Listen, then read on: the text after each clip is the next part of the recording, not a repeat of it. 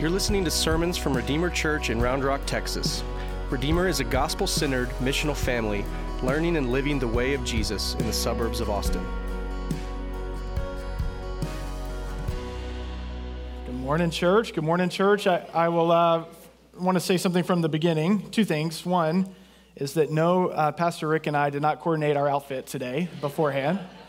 Um, some ministers and some church traditions wear robes, other traditions they wear suits. I guess in our tradition today we wear white and gray flannel. So um, we did not coordinate that. Second thing I wanted to say before we get going this morning is I wanted to say just a heartfelt thank you uh, to you as a church family. Uh, many of you know that uh, the last few weeks of 2023 were difficult weeks uh, in my household for my family. Um, on December the 12th, I was having lunch with Pastor Rick, and we were not matching that day. But we were having lunch after a staff meeting, and my wife Sammy called me, and she said, Hey, I am really dizzy. Uh, I feel super sick. I don't feel normal. I need you to come pick me up. I can't drive. And so I went and picked her up and drove her straight to the ER. Long story short, uh, she had experienced a stroke that day, and we spent the next five days in the ICU and a couple of weeks after that that were very uh, uncertain and challenging and, and, difficult for us. By God's grace, she is improving every day and doing much better. Um, and thank you. By God's grace, you, you have sustained us. God, through you, has sustained us over those last few weeks. And so just want to say that before we go any further. Thank you for how you've prayed for us, how you've checked in on us and visited us, how you've fed us. I think I've gained uh, 15 pounds uh, because of how well you fed us. And so thank you for that. And I want you to know that we love you and have felt very loved by this church in this season. Okay, um, please open your Bible to Romans chapter 8. Open your Bible to Romans 8. Get your Bible on your phone. Get Romans 8 in front of you. We're starting a new series as we begin a new year in Romans 8. And Romans chapter 8 is the heart of the book of Romans. The book of Romans was written by the Apostle Paul in roughly AD 57 to the church in Rome. Paul was actually in Corinth, interestingly enough, as we uh, worked through 1 Corinthians last year. Paul wrote uh, Romans from Corinth. The gospel was spreading, the church was expanding. Paul wanted to get to Rome, but he couldn't get to Rome. And so he writes Romans, which is, uh, by many accounts, the most complete uh, teaching, the most robust teaching that we have on the gospel and all of its effects in the New Testament. It is such a powerful book. And Romans 8 is the heart. Romans 8 has been called by many the Bible's greatest chapter.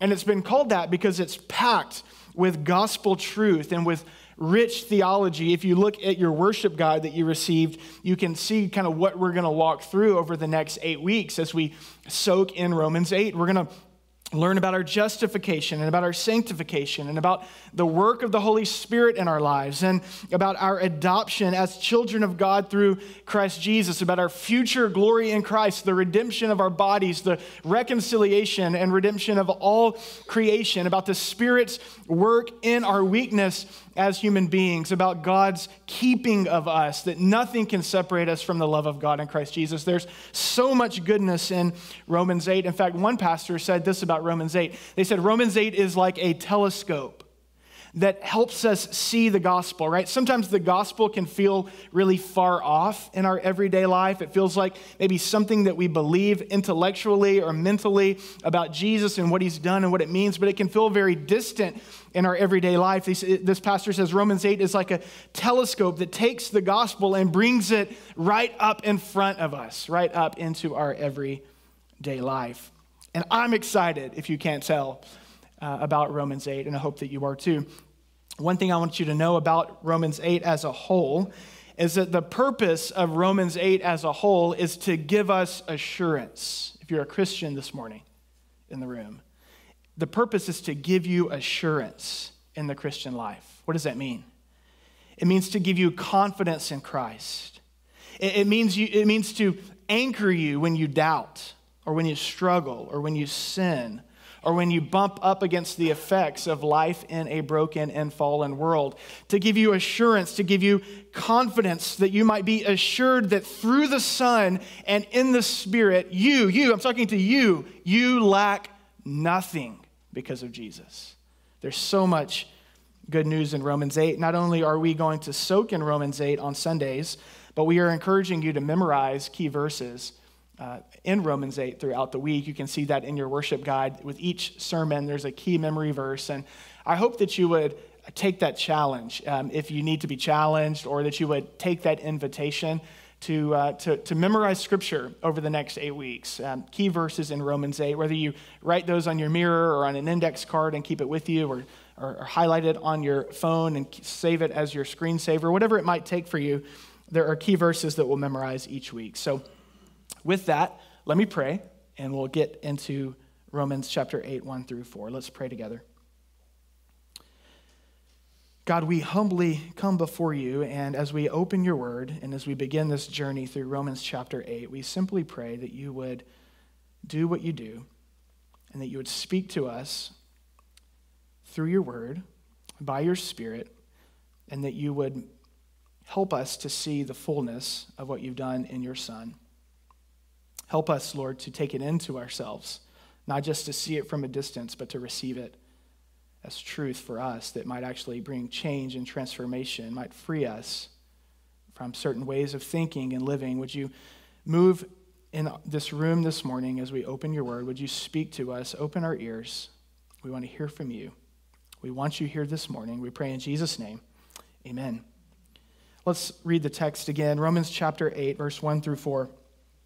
Paul writes, There is therefore now no condemnation for those who are in Christ Jesus. For the law of the Spirit of life has set you free from the law of sin and death. You can underline the word law in verse 2. We'll come back to that in a moment.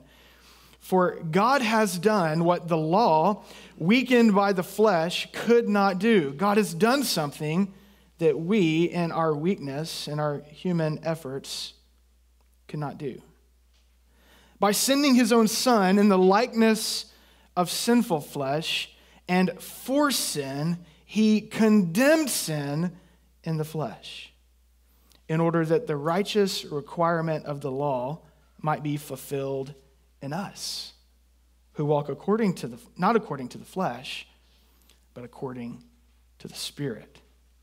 I want to primarily focus on Romans 8 1 this morning. We're going to break it into two parts if you're taking notes part one, we're going to look at what Paul means when he says, There is therefore now no condemnation. We're going to look at that first. And then part two, we're going to look at the second part of verse one where he says, For those who are in Christ Jesus. What does that mean? That there is now no condemnation. And what does it mean to be in Christ Jesus? We're going to use verses two through four to help us understand all that Romans 8 1 means. First, there is now no condemnation. We have to understand that Paul has been using the first seven chapters of Romans to discuss the depths of human sinfulness. He's talked in Romans chapter 1 about our condition as human beings. We are, we are, we are sinful. We are utterly sinful as human beings, he says in Romans 8, I mean, Romans chapter 1. And then he goes on from there in um, chapters three through six, and he talks about the law, that, that God has given his law, and he talks about the purpose of God's law. God's law is like a mirror that is to be held up in front of us, and it, and it God's law is given to guide us and to govern us, but it also serves another purpose. It really reveals to us just how sinful we really are right? I mean, think about the Garden of Eden. Think about Adam and Eve. They're, they're given the fullness of God's presence, the abundance of the garden. They're given one law that is to guide them and to govern them into what? Into flourishing. And what does the law do? Oh, leads to temptation, which leads to sin. Think about, I did this in my home. Kids, do not look in, the, in our bedroom There's, during the month of December. Don't look in the bedroom closet. And what does the law do? uh, leads way to temptation, which leads way to sin. And so Paul is talking about all this in Romans 1 through 7 about the depths of human sinfulness and the purpose of the law. And the law is good, but it's powerless to change us. Human effort can't uh, change us, can't change our sinful nature. And in verse 15 of chapter 7, you can look there with me, verse 15 of chapter 7, Paul comes to this point where he says this He says, For I do not understand my own actions, for I do not do what I want, but I do the very thing I hate. And how many of you have been there? Oh, I don't want to be that kind of father, but I, I keep doing the very thing that I don't want to do. How many of you have been there? And then he comes to this conclusion about the power, the grip of sin in verse 24. He says, Wretched man that I am, who will deliver me from this body of death? You see, this is the human condition apart from Christ. The grip of sin on our lives is strong. What Paul is doing here is he's bringing our human condition, our sinful nature, into our view. And he's saying that there is nothing that we, in our own efforts, can do to change ourselves or to free ourselves from sin's grip. It rules. Remember, I told you to underline law in verse 2? That's what he's talking about the law of sin and death. It's like this governing principle over life in this world. It governs us, and we're, in, we're enslaved to it, and we are gripped by it, and we can't free ourselves from its grip. And the result is that we are condemned by sin. Apart from Jesus Christ, everyone sits condemned by sin. What does this mean? Well, first, it means that we are utterly unfit. We are not who we should be. We are not who we were created by God to be. We were made by God and for God to find the fullness of life in God. Yet each one of us has gone our own way, seeking to be our own Lord and seeking life apart from God. And the result of this is that we, as human beings, apart from Christ, are non compatible to God now. We are sinners. We're non compatible. He is holy and utterly righteous. And our sin has an effect. One, it sends us into hiding from God. And two, not only does it send us into hiding from God, but it puts us under God's righteous judgment, under God's wrath.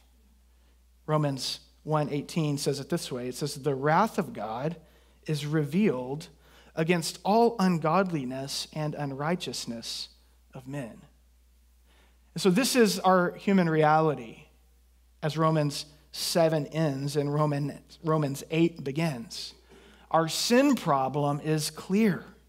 We, we don't meet God's standards. Sin's grip on us is too strong for us to break.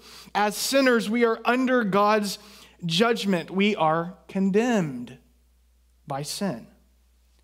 But I know that there are maybe are some here who are like, that all just sounds a little too religious for me. It just sounds a little too, a little too religious.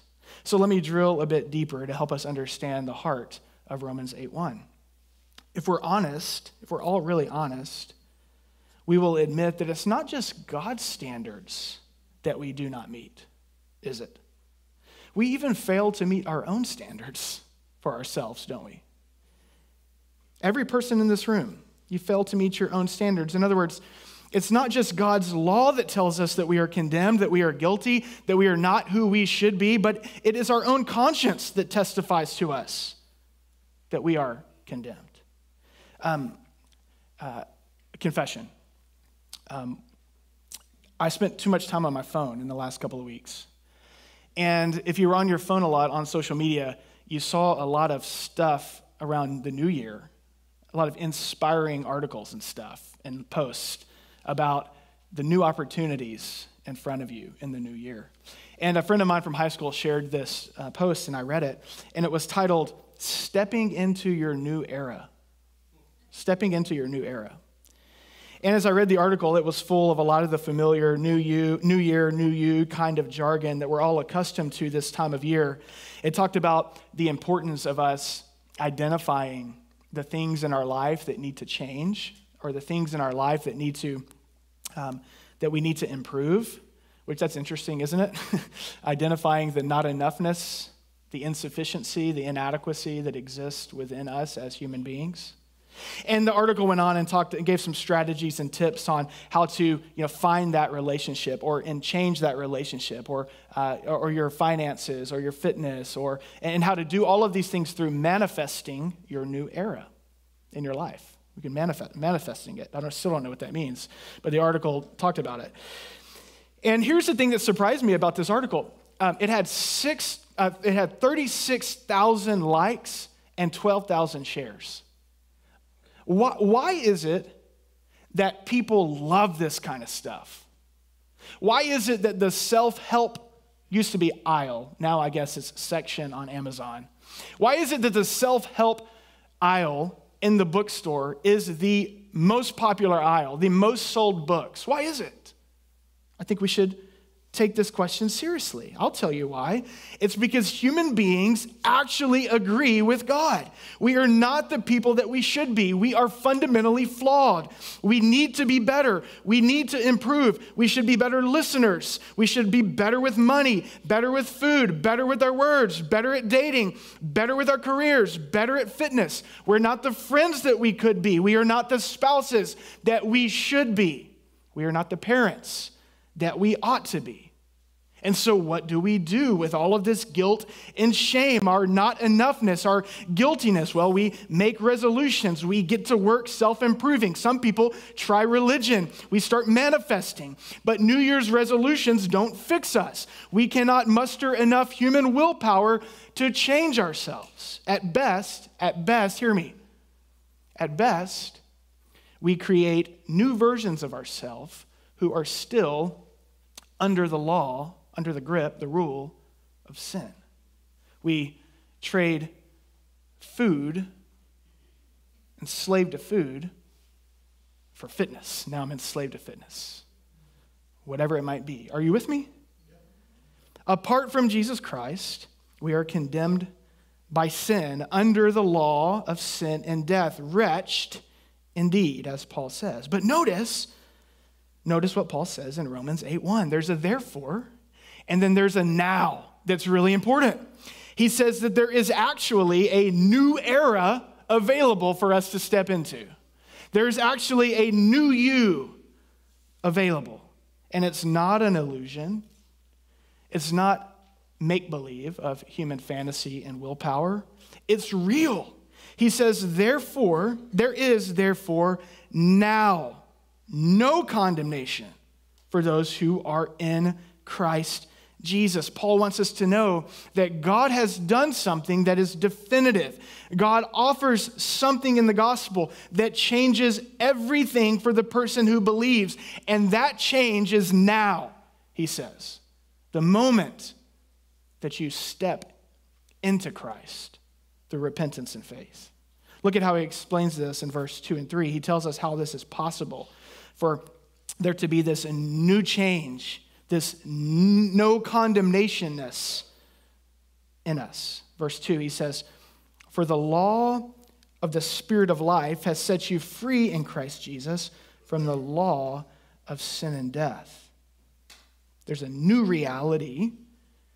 There's a, something new that governs those who have been set free by the old way that governs us. Verse 3 for God has done what the law weakened by flesh could not do by sending his own Son in the likeness of sinful flesh. So, in, in humanity, clothed in flesh, yet without sin, he sent him in the likeness of sinful flesh for sin.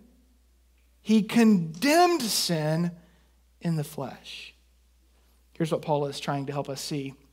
He's saying that even our very best efforts, our religious law keeping or our irreligious self improving, either, either way, our best human efforts cannot free us from the law of sin and death. Why? Because its grip is too tight. The law of sin and death, it dictates everything in you and it dictates everything in this world. We live in a world of sin and death, but God has made a way out. God has made a way out. He frees you from the, the cruel dictator of sin and death. Let me give you an illustration to try and help us. We know something uh, we know something about a law that dictates everything around us. And I'm not talking about, I'm not talking about the laws in our land. Uh, there, there's a lot of people that find they're able to avoid the laws of the land. By the way, it's tax season. Don't avoid your taxes. Taxes are coming. And people can, uh, I'm not talking about that law. There's a different law. It dictates literally everything in our life. It's called the law of gravity. Okay? It dictates everything. If I took this microphone and I threw it in the air, the law of gravity is going to determine that it comes back down and hits the ground. The, the law of gravity is keeping you in your seat right now.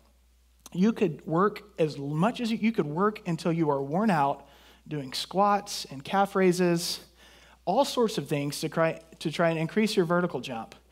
And you could stand up right now and jump in the air, but guess what? The law of gravity will bring you back down. It dictates everything in this life.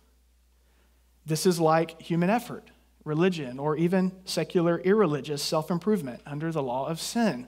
We can work and we can work and we can work, but the law of sin and death always brings us back down. Now, okay, now that we've talked about the law of gravity, I want you to think for a minute about a 747 aircraft. A 747 uh, weighs roughly 400,000 pounds. When it is full of fuel and it's full of people and all of their bags, it weighs somewhere around 750,000 pounds. And so, if you apply the law of gravity to a 747, a 747 should not be able to fly. The law of gravity should pull it down. But when you realize that a 747 has these incredible engines, and you see them fire and feel it fire, and you hear the engines roar and you watch a 747 take off, you realize that there is actually a higher force at work.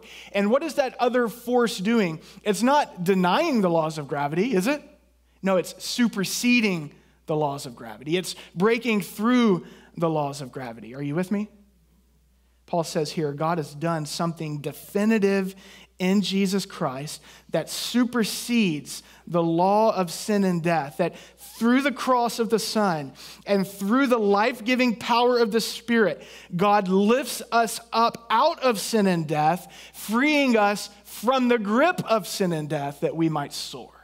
Wow, this is good news. Paul says, look at it again. There is therefore now no condemnation. You're free for those who are in Christ Jesus. For the law of the Spirit of life has set you free in Christ Jesus from the law of sin and death. For God has done what the law we can, what we could not do. God has done what we could not do by sending his own son who became like us in sinful flesh, sending him for our sin to condemn our sin and his bodily death and resurrection. This is the gospel. He condemns the very thing that ruthlessly rules over our lives. God so loved you, God so loved the world that he sent his only son into the world. What does John 3:17 say? Not to condemn the world, but to save the world through him. He dies our death. He takes our place, our condemnation upon himself. He bears our shame. He pays our price, that through him we could be lifted up like a 747 and set free from sin, its demands, its consequences, and all of its effects. This is the gospel of Jesus Christ. Through repentance and faith in the life, death, and resurrection, there is now, right now, no condemnation for those who are in Christ Jesus. None. Wow. What does this mean? That there is no condemnation. We need to be thorough here. This is important. First of all, it means that we are set free from sin's penalty. For the wages of sin is death. It means that we are set free from sin's penalty. Jesus dies our death. This is what, um, this is the doctrine of justification.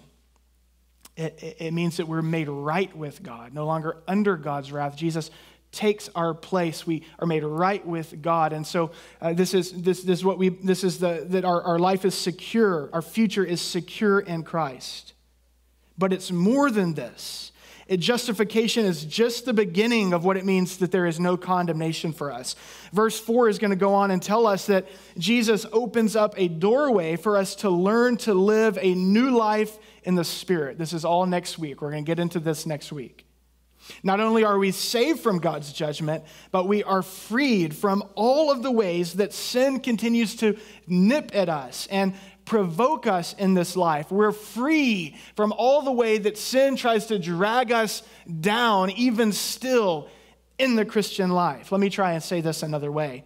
There are a lot of Christians, perhaps even some in this room this morning, that are certain about their justification. Like you are certain that when you die, you will be in the Lord's presence. You're certain about that. But those same Christians are also certain that God, in this very moment, is ashamed of them. Those same Christians are also certain that God, in this very moment, is disappointed in them that God wants them to do better. God demands that they work harder. Do you see what I'm saying? But Paul says there is now no condemnation for those who are in Christ Jesus. If you are in Christ, you are free from condemnation. Jesus was condemned to, to condemn sin. You are free. You are enough. You are accepted. You are beloved. How can this be? Well, this is why we need to dig into the second part of the verse those who are in Christ Jesus.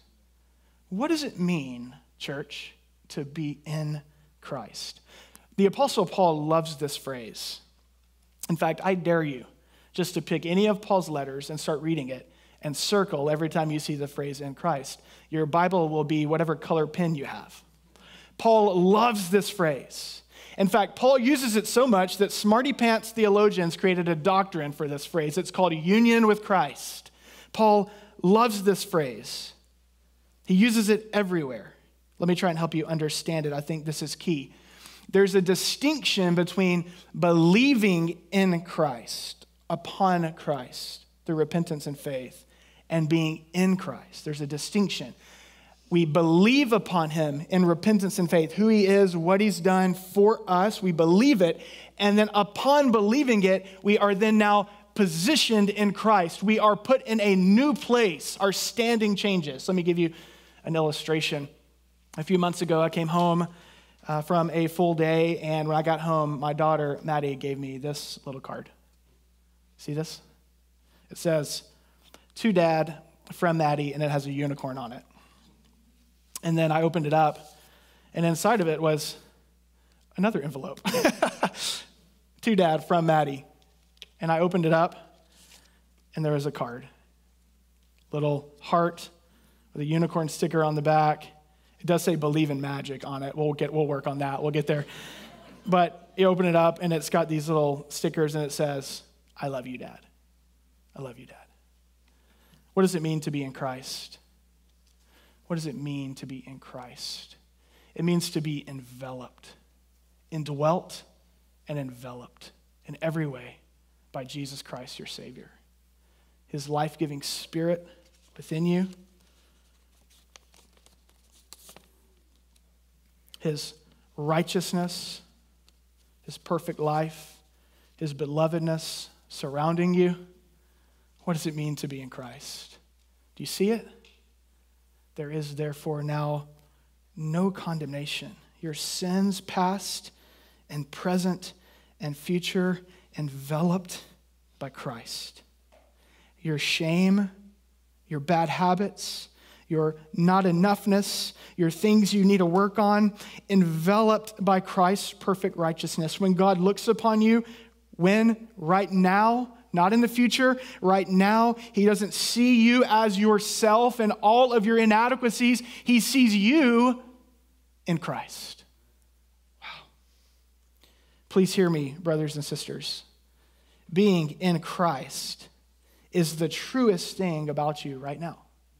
It is the truest thing about you. Your failed marriage in the past is not the truest thing about you. You know why? Because your past is in Christ your present struggles, you know, that, that thing that you just can't stop falling into temptation over, your present struggles are not the truest thing about you because you are seated right now in the present with Christ in the heavenly places. Your future uncertainties are not the truest thing about you. Your life is hidden with Christ in God. Now, this doesn't mean that our struggles aren't real. This doesn't mean that our future might not be concerning. It doesn't mean that our present sins don't have consequences. They certainly do. And it doesn't mean that our sins don't grieve the heart of our loving Father. But it means that there is a greater truth that supersedes all of those things. You remember our 747, how it supersedes the law of gravity? It doesn't undo the laws of gravity, but it's greater than the laws of gravity. The same is true with the gospel. We still live in a world of sin and death. We call this the already but not yet. We still live in the world of sin and death. But what God has done for us in the gospel frees us in every way from sin's rule and its power and its grip over our lives. And so here's what this means for you. If you are a Christian this morning, if you are in Christ by faith, it means that you are actually two places at once right now. You're actually two places at once. You're sitting in a chair in Round Rock, Texas, and you are sitting in Christ. And one of those things supersedes the other. In other words, this building could be plummeted right now with an asteroid but your place in Christ can never be threatened. Are you with me? You could lose your job tomorrow, but you will never go unprovided for by the Father. You might continue to lose a specific battle with temptation in your life, but you will never be condemned. You are victorious in Christ. One of these truths supersedes the other. You might go home today and feel defeated or guilty or ashamed or discouraged or abandoned or anxious because of your real life circumstances. But you don't have to stay there. You can be lifted up because of the gospel of Jesus Christ, because there is a truth that supersedes. You see, I believe that the reason that so many of us struggle day to day in the Christian life is because we are allowing the wrong truth to be the headline over our lives. We're allowing the wrong truth. We must learn to bring the truth of the gospel to bear on our life and on our circumstances and on our struggles and on our pains. There is a Scottish pastor who, was, who famously said, For every one look at yourself, take 10 looks at Christ. You see, this is the way that we make our way through the Christian life. For every one look at ourselves, take 10 looks at Christ. That's the true us. I want to close with this. I, I, wonder, I wonder what it would change for you this morning. I wonder what it would change in your real everyday life if you could get Romans 8 1 deep into your DNA. I wonder what it would change. I wonder how much shame you could, you could, you could finally leave behind. I wonder how much striving you could stop and the rest that you could enter in your soul. I wonder how much hiding or how much fear you could quit. You know, you could just quit it like you quit smoking. You could just quit fear. I wonder how much of that you could quit. If you could get this deep into your DNA. Man, I, I wonder, I, I just imagine how much your joy would increase. I, I wonder how much our hope would be contagious if we could get this into our DNA. There is, therefore, now no condemnation for those who are in Christ. I believe that the Holy Spirit wants to truly free us of some stuff this morning. And so we're going to enter into a time of response. And I want to just invite you to listen to his voice. His voice is not a condemning voice. Um, Satan speaks to you and condemns you. The Spirit, Romans says, in his kindness, God in his kindness speaks to you through the Spirit and convicts you. Those are two very different things. The kindness of God convicts you, frees you, leads you into new life in the Spirit. So I want to invite you as we respond, would you listen to his voice? What is he saying to you this morning? What is it that he's inviting you to leave behind? And if you're here today and you've never claimed Jesus as your Savior, if you've never crowned him as your Lord, I just want to invite you to hear again Romans 8 1. There is something new for you that's available today, available right now. You can step into a new era, into new life, into a truly new you. Would you turn to him this morning in faith? Let's pray. God, our Father, we thank you for sending your Son in the likeness of human flesh for sin to condemn sin on our behalf. We thank you for giving us your life giving spirit within us that testifies to us that we are your children and that keeps us and that helps us, lifts us up out of the shadow and the residue of sin and death like a 747 into your mighty mercy and grace. And so I pray this morning, Father, that you would help us to see ourselves now in this moment and into the future, not as we feel, but as we truly are in Christ. Would you teach us? Would you increase our joy and would you rid our shame? Would you abound our hope and would you free us of guilt that we might walk in the Spirit and be your good news people in this world of sin and death until the day that you come again to make all things new? We honor you, Lord. We expect your presence as we enter into a time of response. Would you meet with us? In Jesus' name, amen. Amen. Thanks for listening. If you are looking for info, find our website at redeemerrr.org or download the Redeemer Round Rock app from the Android or iOS App Store.